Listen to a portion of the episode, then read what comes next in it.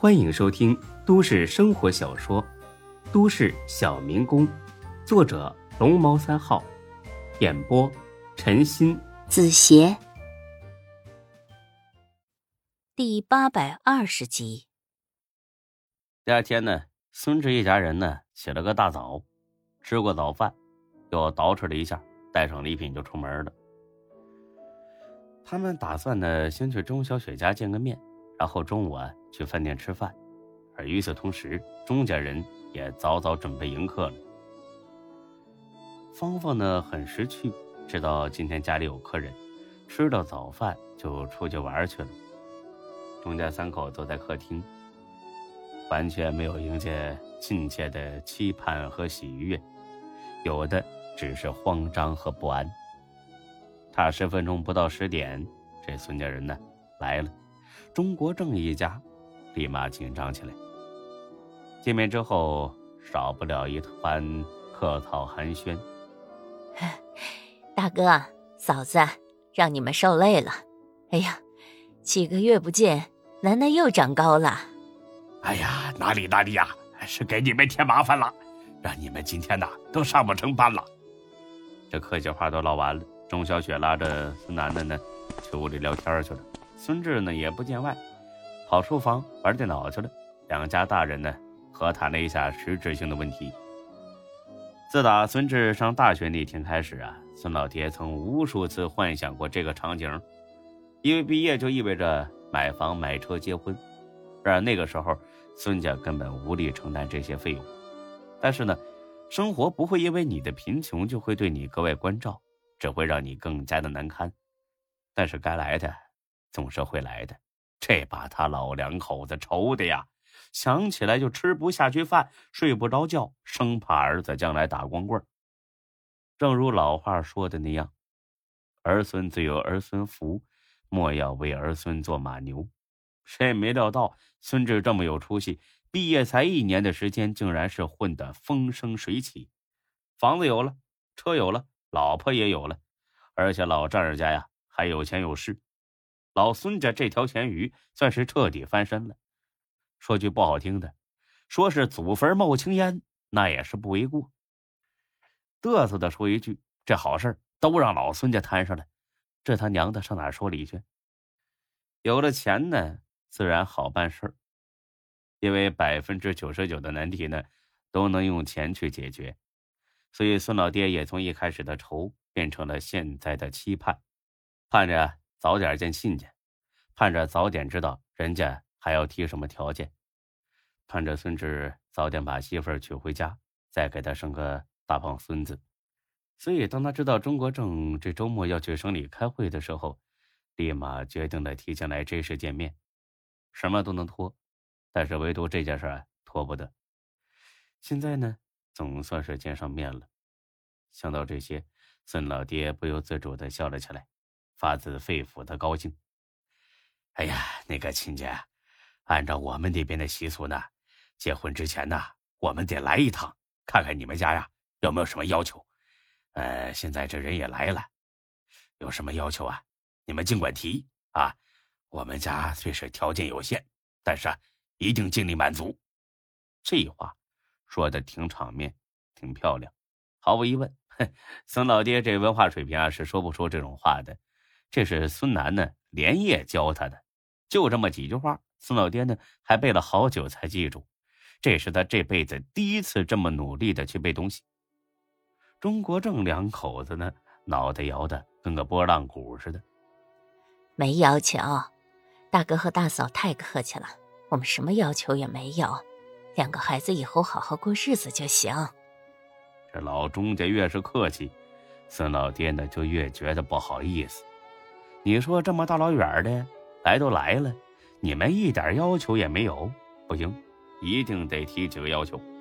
他之所以这么想啊，不是因为现在有钱了装逼，而是啊有更深层次的考虑。他是这么想的啊，你们钟家有钱有势，又给买了新房，装修家具呢也是你们操办的。如果他们再不提点要求，这要是将来呢，传回了村里。有些眼红的呢，可能就会说孙志是靠吃软饭才发达的，甚至连上门女婿这种话都会说出来。所以呢，临来的时候，他们就考虑好了，不但让钟家提条件，还得提一些不太容易办到的条件，这样子两家子才算是门当户对，也不至于呢让村里边的人说自己儿子闲话。这大概呀，就是所谓的“父母之爱子，必为之计深远”。还是那句话，可怜天下父母心呐。这想法是好的，但是问题就出在钟家这会儿压根儿就不好意思再提任何条件了。钟国正两口子呢，虽然最终决定隐瞒钟小雪不孕不育的真实原因，但他们毕竟是有素质、有涵养的人，心中的内疚与日俱增，压得喘不过气来。现在见到了孙家人，更是内疚，恨不得多弥补他们，怎么可能再提条件呢？所以听完呢孙老爹的话之后，他们还是连连摇头。哎呀，大哥、嫂子，咱们呢都是一家人啊，没必要这么见外。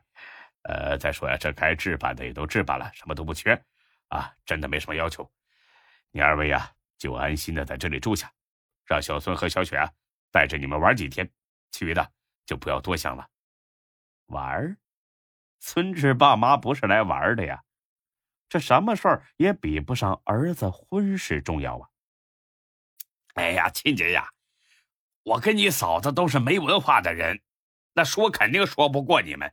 但是啊，你们不提个条件，回去之后这亲朋好友问起来，我也不好说呀，面子上也过不去呀，是不是？钟国正两口子互相看了看，人家都把话说到这份上，看来今天再不提点条件，确实应付不过去了。那就提吧，随便提一个。哎呀，大哥和嫂子真是太客气了。呃，既然您都这么说了，那行，那我提个条件。